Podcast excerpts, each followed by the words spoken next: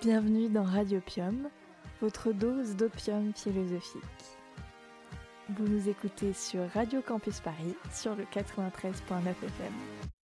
L'homme refuse le monde tel qu'il est et pourtant il n'accepte pas de lui échapper. Être femme, ce n'est pas une donnée naturelle. C'est le résultat d'une histoire. Il n'y a pas un destin biologique, psychologique qui définisse la femme en tant que telle. Cet amour-passion est effectivement un amour qui souffre.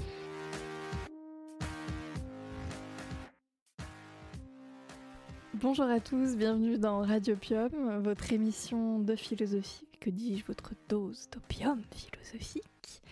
Euh, dans cette deuxième émission, nous nous intéressons à la notion d'accident. On s'était quitté euh, sur euh, un premier épisode qui s'interrogeait sur ce qu'était la philosophie. Et alors là, vraiment, je dois dire qu'avec la notion d'accident, on est vraiment en plein dans une question des plus philosophiques qui soient, puisque le concept d'accident est une question ontologique, une question qui porte sur l'être. Et le, le champ de la philosophie qui s'intéresse à cette question, en général, on appelle ça la métaphysique. Donc on est vraiment on peut pas faire plus philosophique que ce, sujet. Euh, c'est euh, voilà, c'est assez, euh, assez drôle parce qu'après avoir conclu en disant que la philosophie pouvait toucher à tout, finalement, avec cette deuxième émission, on fait une émission très très philosophique. Enfin, en tout cas, thématiquement philosophique. Comme je vous l'ai dit, euh, c'est une question que se pose la métaphysique et euh, en fait l'ouvrage, le premier ouvrage qui porte ce titre, bien qu'il n'ait pas été donné par Aristote lui-même, euh, c'est la métaphysique. Et dans, la métaphysique, Aristote définit l'accident comme ce qui est séparable de l'essence, mais qui se rapporte à la substance. Donc ça n'est pas l'accident n'a pas de cause, mais il est euh, une propriété de l'être. Il est ce qui dans l'être peut ne pas être. Donc ce qui se rapporte à la substance, mais s'oppose à l'essence. L'essence étant la définition, si vous voulez, euh, de l'être. Donc l'accident, c'est ce qui est euh, contingent et instable dans l'être. Donc pour donner un exemple, il est dans la définition euh, des hommes de posséder des yeux, par exemple, mais la couleur des yeux est un accident. Que Marianne ait des yeux bleus, verts, euh, est accidentel, euh, que Tibor ait des yeux marrons est accidentel. Voilà, vous m'avez compris. Donc voilà ce qui définit le, sens, le, sens de l'accident à partir d'Aristote. Euh, cependant, on voit bien que dans le langage courant, c'est pas du tout en ce sens-là qu'on prend la notion d'accident. On parle d'accident généralement lorsque un événement fortuit nous concerne et provoque un effet remarquable. Que cet effet soit heureux ou malheureux, ça n'est pas la question, mais c'est en tout cas quelque chose qui, euh, en général, quand même bouleverse le cours de, euh, des choses. Euh, qui marque une rupture tout de même, tandis que dans le langage courant qu'on fait du terme, il reste l'idée que tout de même l'accident est quelque chose de plutôt négatif quelque chose qui va peut-être parce que justement il signe le fait qu'on ne puisse pas le contrôler euh, on, a tendance à euh, en avoir une conception plutôt, plutôt négative, comme ce qui interfère dans ma, dans ma vie, ce qui arrive par, par hasard. Euh, un accident de travail, c'est profondément, profondément négatif et ça n'est pas du tout désiré. Hein, euh, l'accident, c'est quand même une chose qui n'est pas désirée, que je ne souhaite pas, qui n'est pas voulue, euh, qui arrive de manière surprenante, imprévisible, inattendue, et qu'on cherche tout de même en général à, éviter. Pour s'assurer du contrôle sur les choses et pour s'assurer tout simplement de préserver la sécurité des biens et des personnes, par exemple. Voilà, donc ça c'est pour un peu, voilà, faire la part des choses entre ce qui relève de la définition philosophique et de la définition de sens commun. Maintenant, pour un peu élargir les perspectives, et puis pour montrer qu'en fait la philosophie ne, fournit euh, pas qu'une seule définition de l'accident, puisqu'il y a aussi différents courants de philosophie, comme on a voulu le montrer dans notre premier épisode, euh, je voudrais simplement esquisser euh, le, point de vue des sophistes, hein, par exemple, d'accord, donc dans l'Antiquité, donc les sophistes vont eux défendre l'idée que l'être n'est qu'accident. Euh, sans aucun sujet fixe permanent auquel on peut le rapporter. Donc c'est pour ça que euh, il n'y a pas de vérité puisque en fait euh, je la vérité du discours pour les sophistes c'est en fait l'accident qui fait qu'on va adhérer ou pas à un discours de par les qualités intrinsèques à l'orateur et à, sa rhétorique propre. Donc euh, finalement, tout n'est qu'accidentel euh, et euh, c'est au contraire une, une, voie tout à fait, enfin quand même assez radicale, tandis que chez Aristote, il préserve l'idée qu'il y a de la nécessité, hein, que, que, que, qu'il y a différents types d'êtres, qu'il y a quand même une équivocité de l'être. L'être peut se dire en plusieurs sens, mais tout de même, il y a une essence. Hein, les, hommes ont une, une nature et c'est, elle est d'être, euh, c'est que les hommes sont des animaux raisonnables. Il y a tout de même une essence. Maintenant, il fait quand même la part à l'accident en disant que effectivement euh, l'accident existe euh, et que il faut, il fait partie de la pensée de la substance et que il faut l'accepter parce que ontologiquement il existe. Donc voilà un petit peu comment est-ce qu'on peut euh, définir euh, l'accident en guise euh, d'introduction. Ensuite, dans cet épisode, on s'intéressera à la notion d'accident d'un point de vue existentiel avec notre invité Ossine Rally, qui va aborder avec nous le rapport de Camus à l'accident, à la fois à titre bibliographique, mais aussi dans, dans sa littérature. Ensuite, avec euh, Tibor, euh, il s'intéressera euh, à l'héritage qu'a pu laisser Camus à, sa fille, Catherine Camus, qui a porté l'édition de nombreux de, nombre de ses ouvrages. Donc il voudra mettre en lumière son action et enfin, euh, Marianne euh, abordera la question de l'accident justement dans la perspective de la liberté, en se questionnant aussi sur euh, notre volonté d'écarter l'accident, notre volonté de, de, contrôle et de maîtrise sur les choses dans une société voilà, post-industrielle, si, on peut, si on peut la qualifier comme ça en tout cas. Voilà pour le programme des réjouissances de ce deuxième épisode. Bonne écoute. Vous écoutez Radio Pium, un vendredi sur 4 à 14h sur Radio Campus Paris. Et nous avons la joie pour poursuivre euh, notre émission sur l'accident d'avoir un invité pour ce deuxième épisode. Euh, bienvenue dans Radio Pium au Cinerali, bonjour. Bonjour, merci de votre invitation. Vous êtes professeur agrégé de philosophie et vous avez un parcours académique qui pourra, qui sait, inspirer nos auditeurs et auditrices, puisque vous avez étudié sur les bancs de Sciences Po Paris, où vous sortez diplômé en affaires publiques, avant de rejoindre la Sorbonne en philosophie. En parallèle, vous avez étudié l'arabe littéral et les relations internationales à l'INALCO. Après un passage de plusieurs années en cabinet ministériel, vous retrouvez l'enseignement de la philosophie et être l'auteur de plusieurs articles avec, nous semble-t-il, un intérêt particulier pour Camus. Absolument. Qui, nous aussi, va nous euh, intéresser aujourd'hui.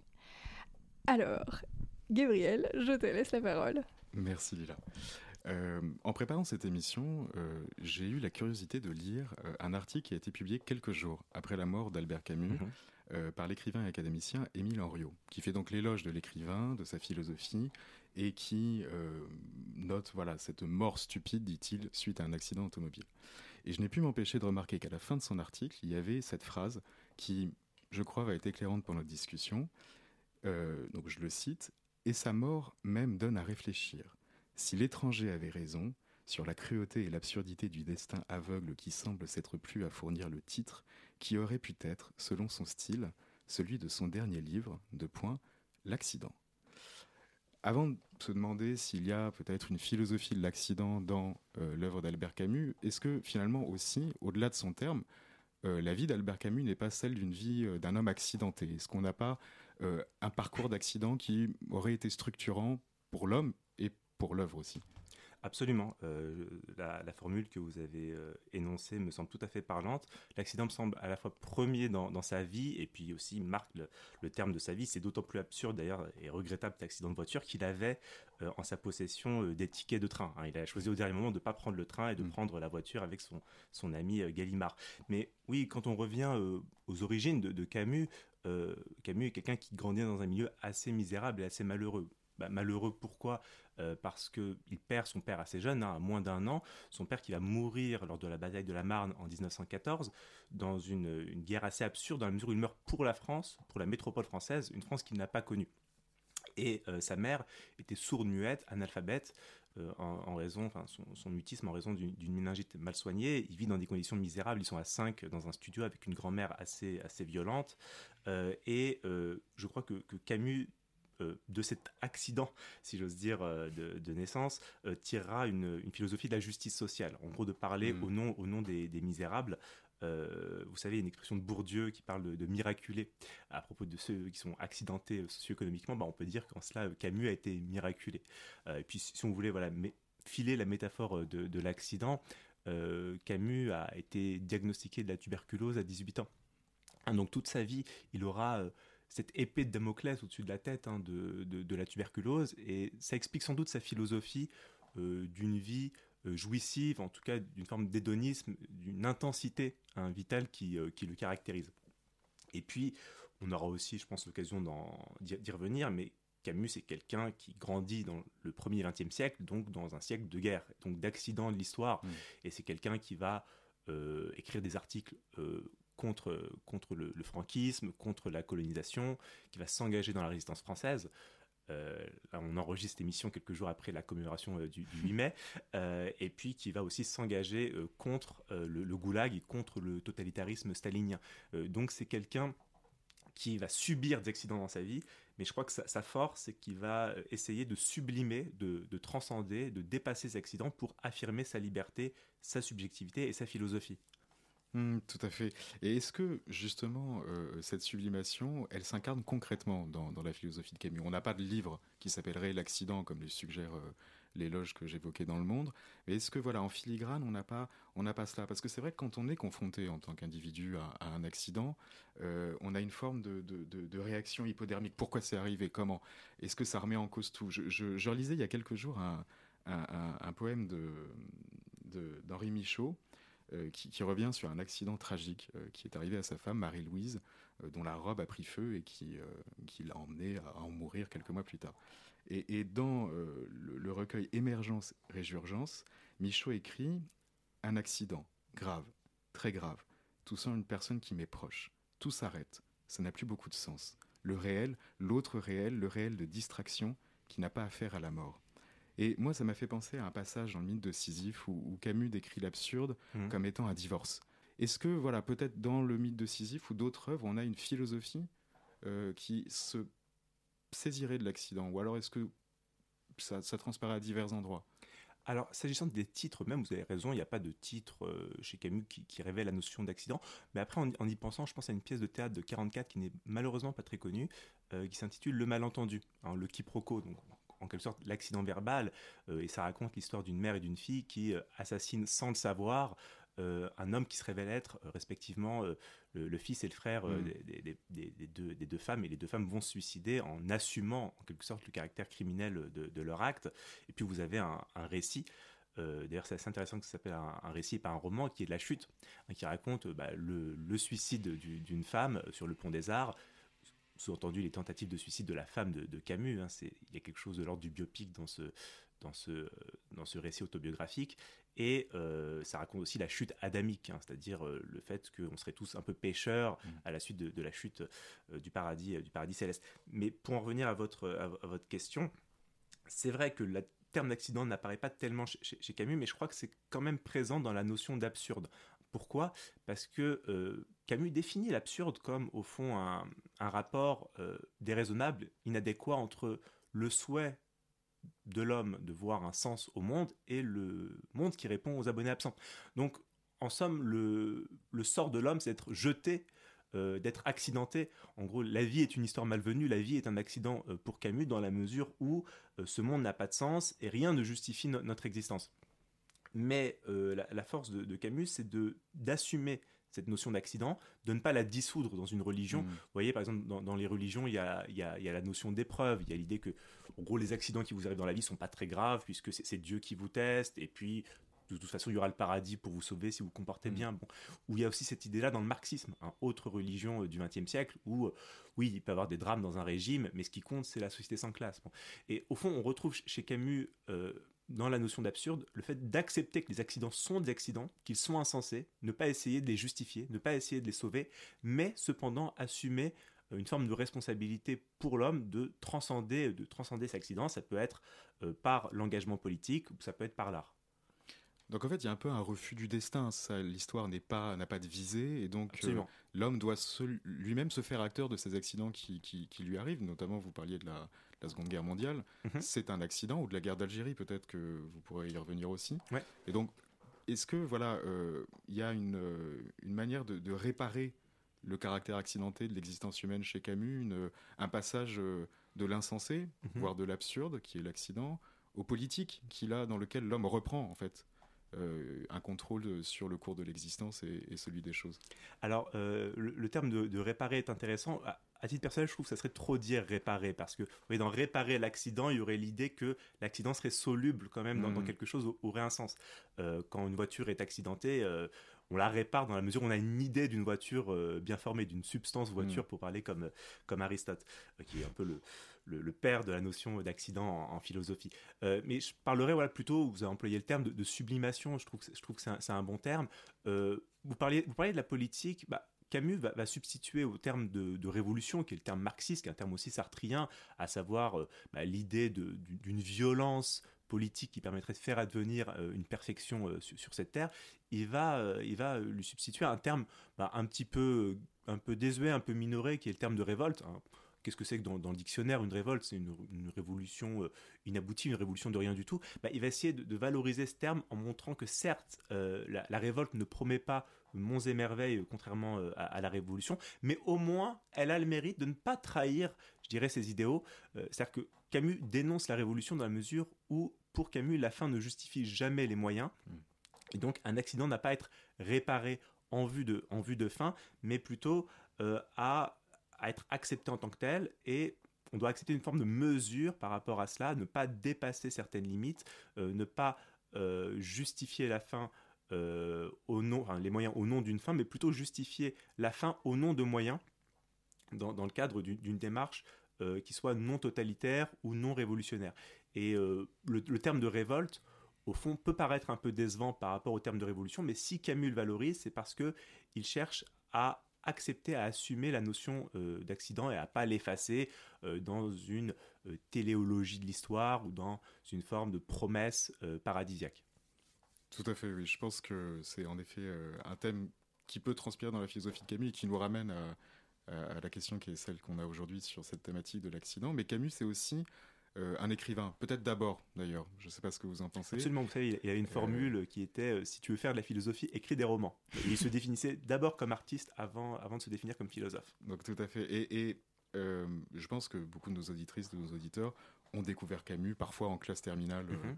pour paraphraser Sartre, et notamment à travers ses, ouvrages. Est-ce que on a des, personnages, des caractères, des, des, des, thématiques dans ces romans qui voilà, pourrait euh, se raccrocher à, notre discussion. Absolument. Bah, le, roman le plus connu, je pense qu'on a tous lu, on l'a tous, euh, on l'a tous, j'espère, lu, c'est, c'est L'étranger. Et le, personnage de Meursault incarne cela. Pourquoi? Bah, rappelons-nous tous Linky Pitch, je pense qu'on le connaît par cœur, hein, à savoir aujourd'hui maman est morte, hein, à savoir cet accident tragique qui est la, mort, la mort d'un proche. Bah, vous voyez que le, personnage de, Meursault dans l'étranger va assumer cet accident de vie, mais sans chercher à lui donner un sens. C'est-à-dire sans mmh. chercher à jouer la comédie qu'on attend du bon fils qui vient pleurer sur la tombe de sa mère. Hein. Et ce, personnage de Meursault sera jugé à la fin du récit parce qu'il n'a pas pleuré à l'enterrement de sa mère. Et puis, euh, un peu plus tard dans le récit, euh, ce même personnage de, de Meursault tue un arabe. Alors, il y a eu des, controverses à la suite de, cela, parce que bon, dans le roman, il tue l'arabe à cause du soleil euh, qui blesse les yeux, mais on peut peut-être réfléchir sur, le sens profond de, ce meurtre. Mais toujours est-il que dans le roman, c'est un, accident, c'est un, un malheureux quiproquo, mais qui prend la dimension d'un drame lors du, lors du jugement au, tribunal. Mmh.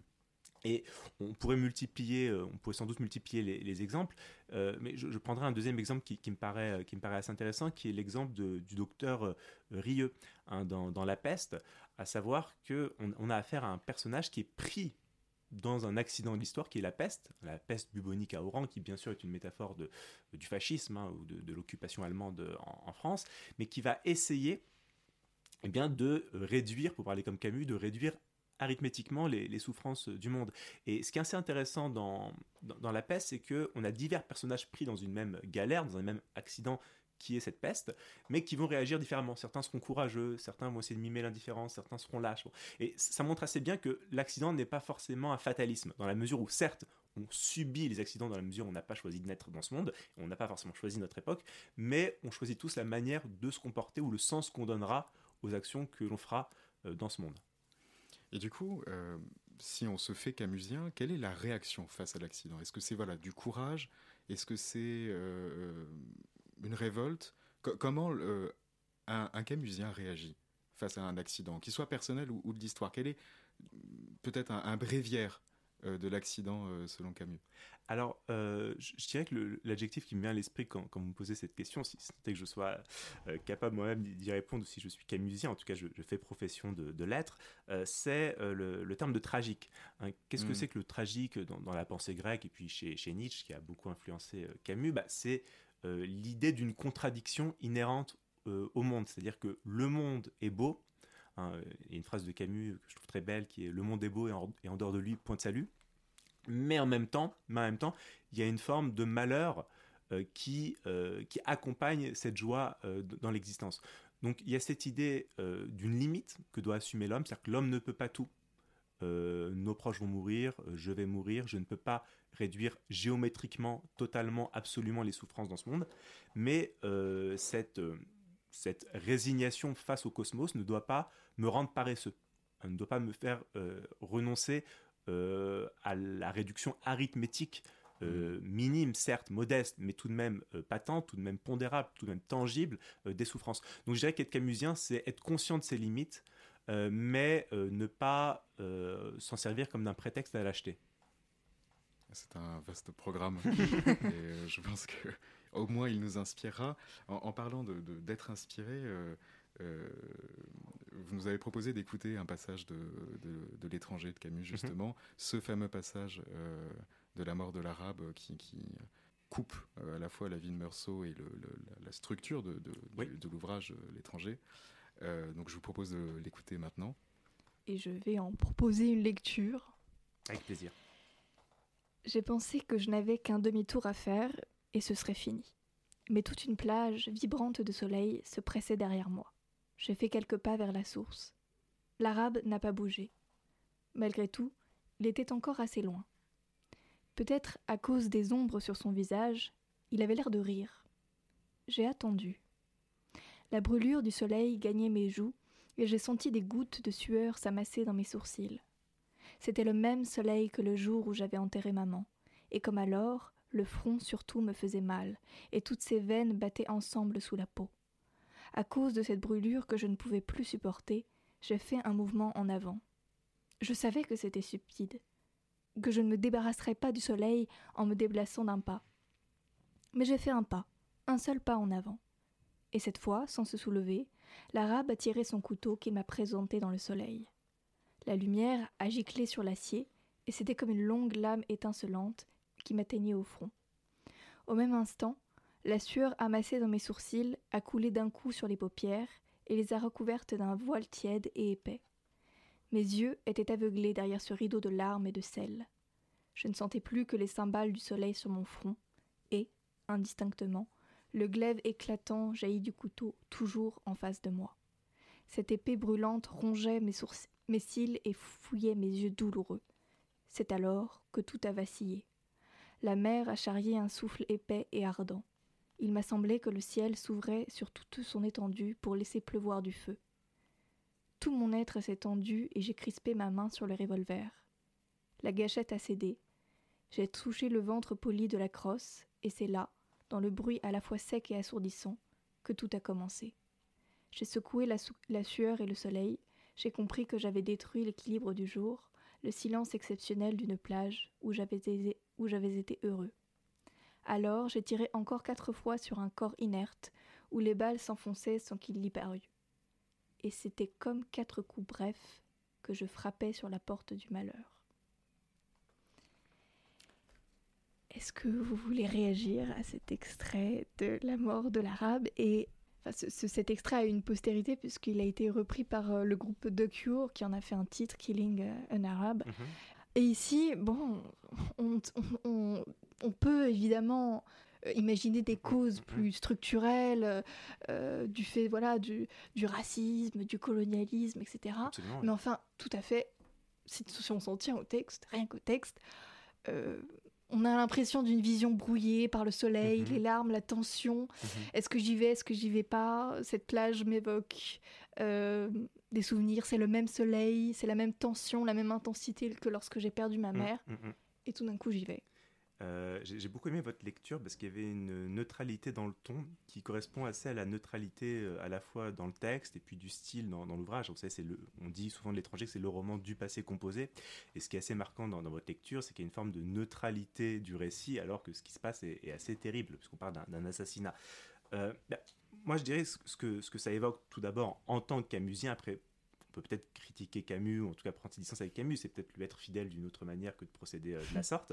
Euh, bah, c'est d'abord, en étant camusien, une forme de, bah, d'assomption de la fatalité ou d'assomption euh, du, tragique. C'est-à-dire que ici, le, personnage commet un geste qui se fait dans une forme d'ordre cosmique. C'est comme si le soleil lui ordonnait fatalement de, de, de, tuer, de tuer cet arabe, avec la même fatalité que celle naturelle de, sa mère, puisque sa mère meurt a priori de vieillesse, en tout cas nous dit le, début du, roman.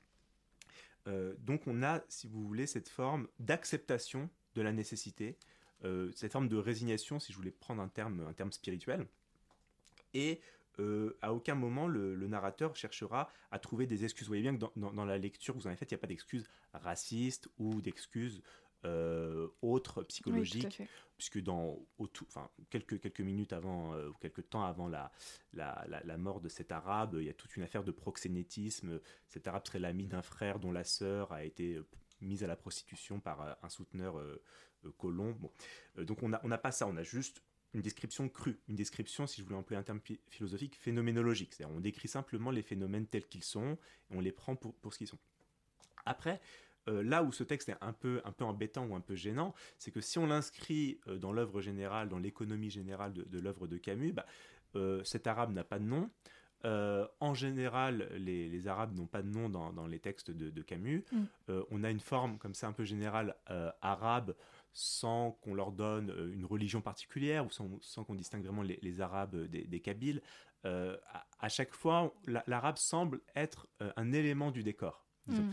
Et, ça, euh, je pense, je pense, à un, écrivain comme, comme Kateb Yassine, un écrivain algérien, qui, qui, va dénoncer ça chez Camus en disant que la différence entre Camus et, Faulkner, les deux étaient amis. Hein, euh, Camus admirait énormément Faulkner, il va mettre en scène au théâtre euh, un de ses écrits. Bah, c'est que chez Faulkner, les, les, Noirs ont un prénom. Faulkner mm. connaissait les Noirs, il leur donne une vraie densité un vrai caractère, ce sont des vrais personnages. Tandis que chez Camus, ça semble à chaque fois des, des faire-valoir ou des, éléments un petit peu du décorum colonial, du, mm. décorum oriental. Donc je dirais que d'un côté, le texte que vous avez lu est absolument euh, fidèle euh, à, la pensée camusienne euh, du tragique, ne pas se dérober devant l'ordre du monde et accepter le fait qu'on soit une poussière de cosmos dans, un, devenir à la fois innocent et tragique. Mais si on prend le, recul, puis aussi le recul de, notre époque, puisqu'on est 61 ans après l'indépendance algérienne, bah, on, est, on est forcément gêné de ce deux poids, deux mesures, je dirais, entre des, personnages coloniaux mis en avant et des personnages indigènes en retrait. Mmh, bien sûr, bien sûr.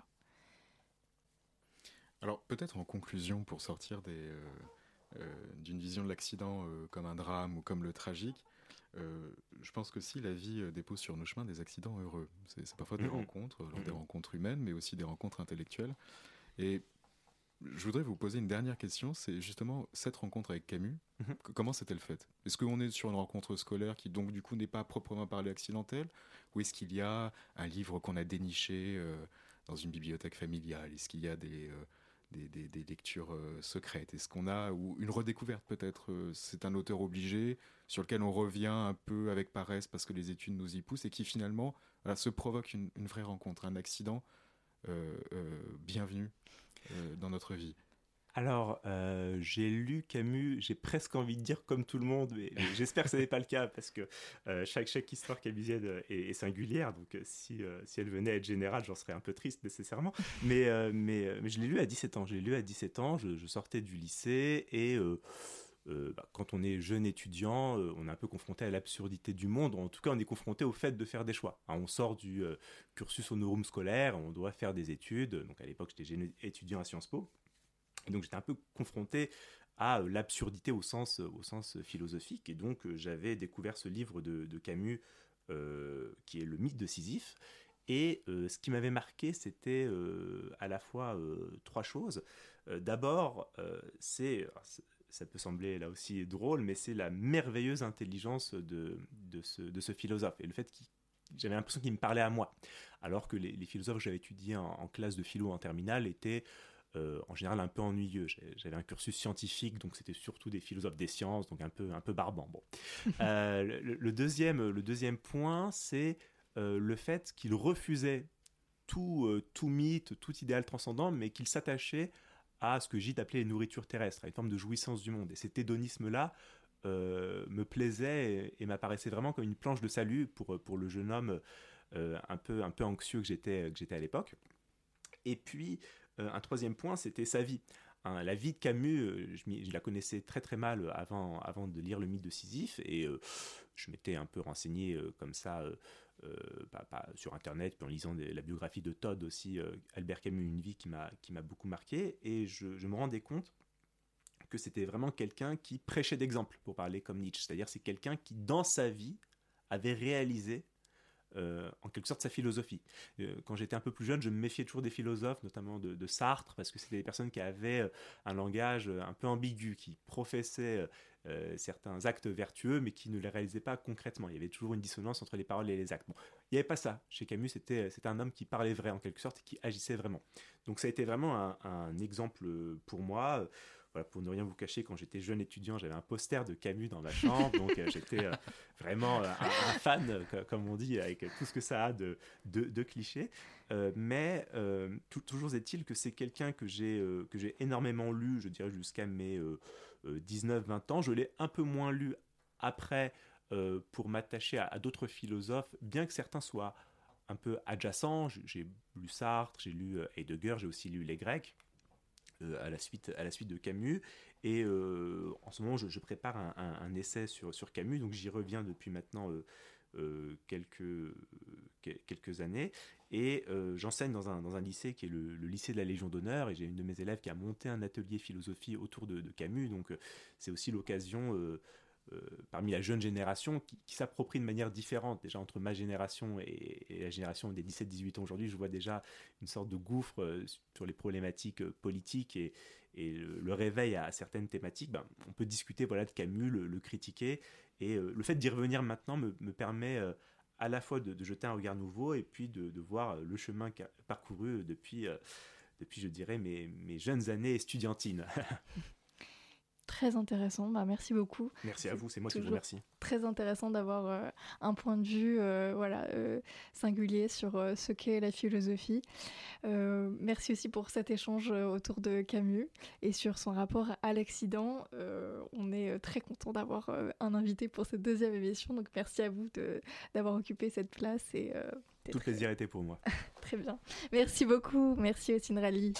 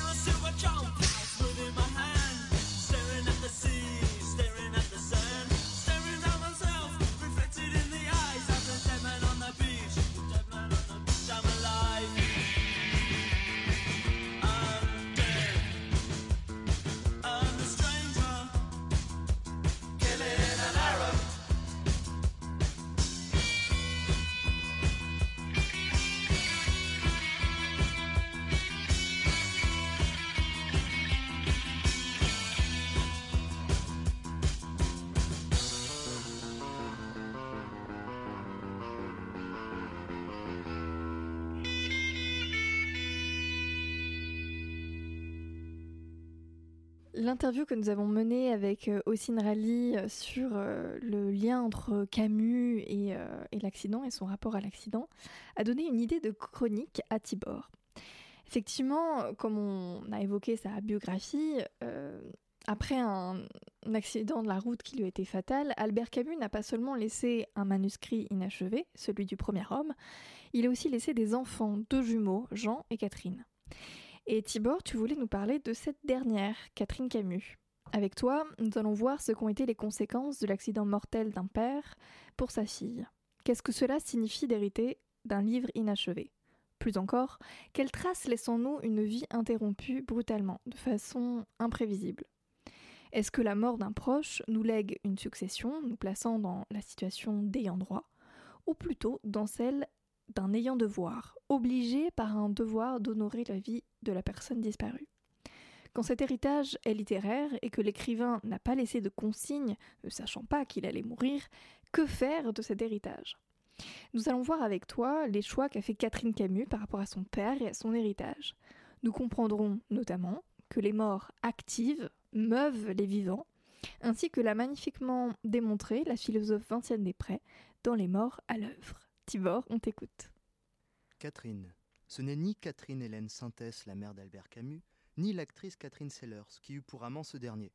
Catherine, c'est la fille d'Albert, et de Francine Faure, pianiste mathématicienne, c'est Catherine Camus. Catherine est née en 1945, elle avait 14 ans en 1960 lorsque son père est mort subitement et tragiquement dans cette Facel Vega FV3B conduite par Michel Gallimard qui, lui aussi, six jours après l'accident, décède. Mais quel lien y a-t-il entre Catherine et Albert? Plus précisément entre la vie de l'une et l'œuvre de l'autre Ça va venir, mais attardons-nous d'abord sur les conséquences qu'ont pu avoir un tel accident sur la vie de Catherine. À l'époque de l'accident, Catherine est adolescente, et elle n'apprend qu'indirectement la mort d'Albert. Elle et Jean, son jumeau, le devinent par une multitude d'indices. Personne ne leur dit la vérité, d'autant plus qu'on les épargne de l'enterrement. La famille Camus se réfugie alors chez des amis, les enfants n'ayant pas le droit d'aller sur le balcon à cause des journalistes. Cela nous informe d'ailleurs sur l'engouement médiatique que peut provoquer un accident. Ici, un accident de voiture d'une personnalité qui l'a mené à sa perte, mais il me semble que ce peut être le cas plus largement pour d'autres types d'accidents. Cet engouement, me paraît-il, est propre au fait que l'accident, par définition, n'était pas prévu. L'inattendu est source de curiosité. Bref, l'accident a engendré une étrange situation dans laquelle les journalistes en savaient plus que les enfants de celui dont la fin de vie accidentelle fut médiatisée. Les journaux en savaient trop quand les jumeaux n'en savaient rien. Les enfants ne savaient même pas que leur père était célèbre. Ce n'était qu'un papa, selon les dires de Catherine. Mais Catherine a bien fini par savoir qui était son paternel. Elle a même fortement contribué à consolider sa renommée. En effet, à 34 ans, lorsque sa mère Francine meurt, la sœur et le frère deviennent de fait détentrices et détenteurs du droit moral et patrimonial de l'œuvre de papa. Et là, Catherine fait quelque chose d'admirable. Elle laisse tomber son métier d'avocate qu'elle venait tout juste de devenir. Elle avait même prêté serment le jour où sa mère était entrée à l'hôpital pour y mourir quelque temps après. Elle laisse donc tomber ça pour se consacrer pleinement à la gestion de l'œuvre d'Albert. Avec un tel nom de famille, il semble qu'elle n'avait pas le choix. C'est ce que son ironie révèle lorsqu'elle se dit être une ayant devoir plus qu'une ayant droit. Je vous l'avoue, pas d'Albert sans Catherine. Camus, c'est aussi Catherine Camus.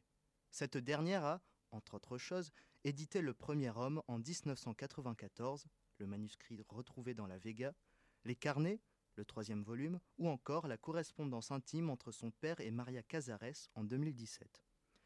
Derrière le nom d'Albert Camus, n'aurait-on pas tendance à oublier Catherine? N'est-ce pas ce que semble signifier cette dernière quand elle se décrit comme étant l'œuvre mineure d'Albert Camus? Voilà ce que cela fait d'être enfant d'écrivain, d'écrivain reconnu. On vous oublie, vous n'êtes que la face cachée de ce dernier, vous marchez dans son ombre. Et pourtant, vous êtes une pièce essentielle de l'œuvre célébrée. Merci Tibor pour euh, cette, euh, cette mise en lumière de Catherine euh, Camus, à qui l'on doit effectivement d'avoir mis en valeur des, des, pans entiers de la production de Camus qui, sans elle, n'auraient pas la célébrité qu'ils ont eue. Donc merci beaucoup. Vous écoutez Radio Pium un vendredi sur 4 à 14h sur Radio Campus Paris.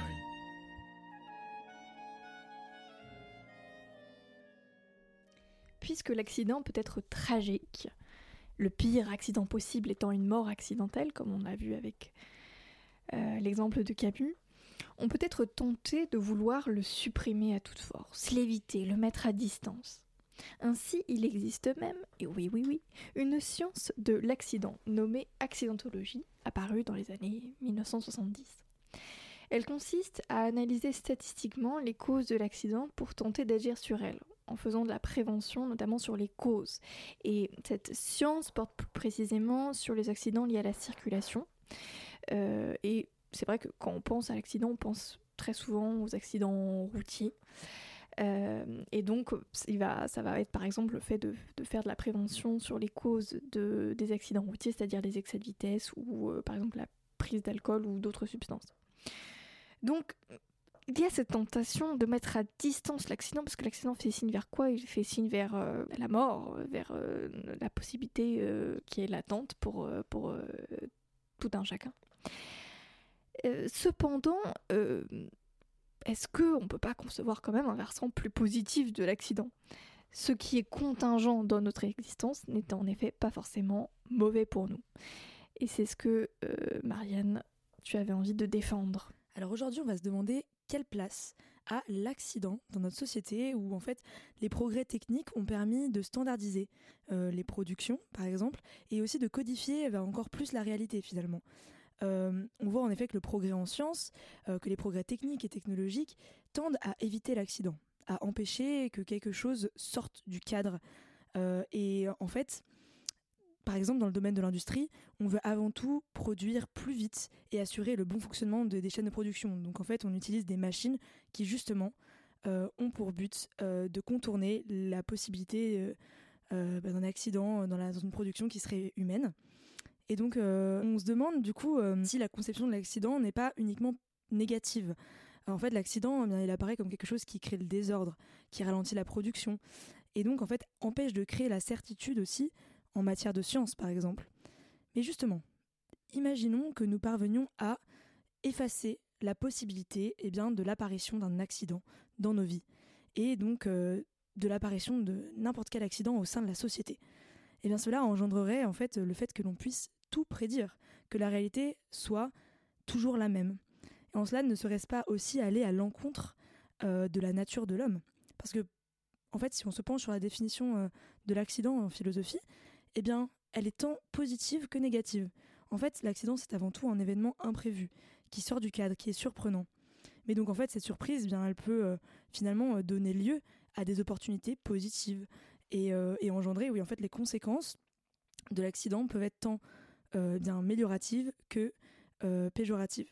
Et donc en fait, on va se pencher là sur euh, la conception de Sartre dans L'être et le néant, euh, qui, met, qui explique que l'accident met avant tout en, avant la vulnérabilité de l'homme. Parce qu'en fait, l'accident peut bouleverser nos projets et certitudes à tout moment. Mais il insiste aussi sur le fait que l'accident permet à la personne d'exprimer sa liberté à travers le choix qu'il doit faire lorsqu'il se retrouve face à cet accident. Donc en fait, la personne est libre de suivre le mouvement imposé par cet accident ou de réagir en s'y opposant, par exemple. Du coup, bah, en fait, l'accident est ici moteur de changement. Et ce, qu'il soit positif ou négatif. Il permet d'évoluer et parfois même de sublimer la vie de la personne qui est confrontée. On peut penser à un accident amoureux, par exemple, euh, une rencontre euh, surprenante. Et donc, il nous rappelle en fait l'absence de prédictibilité du réel et de nos vies. Donc aussi euh, la liberté complète qui caractérise nos vies. Contrairement à la machine, en fait, l'homme ne peut pas effectuer un programme indéfiniment sans se tromper. Et en cela, l'accident apparaît comme un événement qui est proprement humain et qui exprime sa faillibilité. Et en fait, cet événement en lui-même euh, a tendance aussi à inspirer les artistes. Et on peut par exemple se pencher sur le travail de Anne-Theresa de Kersmaker dans bien, son œuvre chorégraphique qui s'appelle Rosas, Danse Rosas, qui est une œuvre donc, de danse contemporaine, où elle euh, examine et elle explore la tension entre le contrôle et l'accident. Et donc on a d'abord affaire à une chorégraphie rigide, où la gestuelle est répétitive, industrielle et qui nous évoque un peu en fait le travail à la chaîne, mécanique, acharné. Et en fait, en même temps, on a des danseurs qui vont, à certains moments, effectuer des mouvements parasites au sein de cette euh, chorégraphie. Ces mouvements vont interrompre, euh, perturber la chorégraphie. Et donc, on va voir des danseurs qui vont s'échapper, glisser, tomber même. Euh, et donc faire des mouvements presque, enfin, qui nous paraissent étranges en fait au sein de cette chorégraphie si, euh, si euh, cadrée. Et donc les accidents ici, on voit que c'est des accidents gestuels, et ces accidents créent du désordre au sein de, de quelque chose de très standardisé finalement. Et donc, en quelque sorte, ici la chorégraphe critique le contrôle absolu prôné notamment par bien les codes de la danse classique, et donc ici aussi, par extension, critique en un sens presque la déshumanisation et la rigidité du cadre industriel et des mouvements industriels, et donc euh, aussi par extension le progrès technique. Et donc ici on a à des accidents gestuels qui créent en fait finalement une nouvelle forme de beauté et donnent naissance à une grande œuvre euh, de danse contemporaine qui est aujourd'hui reconnue et qui a vraiment marqué l'histoire de la danse. Et donc finalement ici on voit que c'est justement l'imprévu euh, et la capacité donc, de l'accident à surprendre qui permet, et à se détacher aussi euh, des standards euh, ordonnés, qui permet de créer le nouveau et de créer une nouvelle forme de beauté originale, finalement. Et donc ainsi, on voit que l'accident dans sa dimension dysfonctionnelle permet de donner naissance à la nouveauté et donc de véritablement créer. Il permet la création. Et on peut dire que c'est ce qui nous sépare en fait, c'est ce qui sépare l'homme de la machine qu'il crée. Euh, en fait, l'accident crée des ruptures dans l'ordre préétabli que par exemple une machine peut instituer dans un modèle de production, par exemple. L'accident, euh, c'est en cela du coup qu'il apparaît comme nécessaire, euh, parce qu'en fait, il est moteur de changement. Et il nous offre une alternative, finalement, à la norme, nous montre d'autres modes d'existence aussi. Et euh, donc, ça fait encore écho au mouvement parasite des danseurs de Rosas Danse Rosas, qui, voilà, en fait, en, en dansant d'une nouvelle manière, en introduisant des mouvements différents de la chorégraphie, nous montre comment on pourrait danser différemment et nous montre des alternatives en fait. Et donc, finalement, tenter d'éviter l'accident, de le supprimer, ce serait peut-être nous figer dans notre quotidien formalisé, nous empêcher de nous en extraire et donc nous lier en quelque sorte aux machines qu'on a créées. Ouais, bon, ok, ça fait un peu penser à Transformers. Euh, mais finalement, peut-être que euh, c'est une idée comme une autre et peut-être que véritablement on tend vers cela. J'ai pas envie d'être pessimiste non plus. Mais voilà, tout ça pour dire que l'accident paraît nécessaire dans cette dimension-là. En fait, l'accident, même si il peut être autant négatif que positif, il reste nécessaire à la vie d'une personne car il est ce qui lui permet de concevoir des changements et des évolutions au sein de celle-ci. Et donc ce qui lui permet en soi de progresser. Et donc l'accident semble faire défaut au progrès technique dans un sens, mais néanmoins nous aider aussi, il nous aide aussi à progresser dans l'existence, car il nous permettrait d'exprimer notre liberté. Et donc encore une fois, on, pense à Sartre que j'ai cité juste avant. Et donc face à lui, nous faisons toujours un choix. Et c'est à travers ce choix qu'on va pouvoir exprimer notre indépendance. Et donc euh, finalement, l'accident, eh bien, il ne vaudrait peut-être mieux pas tenter de l'éviter systématiquement et de le supprimer, de supprimer sa, sa condition, sa possibilité d'existence, parce que ça pourrait entraîner la disparition aussi de notre liberté en tant que personne. Donc finalement, l'acceptation de l'accidentel dans nos vies, et peut-être même de l'erreur aussi, de l'erreur humaine, est essentielle. Et euh, l'accident fait signe finalement vers la possibilité d'une alternative. Les choses peuvent être telles qu'elles sont, mais elles peuvent toujours aussi ne pas être telles qu'elles sont. Et c'est pour ça qu'il faut accepter l'accident parce qu'il est le, la possibilité d'une alternative finalement. Il fait signe vers une, une alternative. Donc pourquoi faut-il accepter la survenue de l'accident dans nos vies? Eh bien parce que si tout était au contraire déterminé, alors le concept de liberté ne serait plus possible. Alors, amis auditeurs, acceptons avec Marianne les accidents dans nos vies pour rester toujours libres.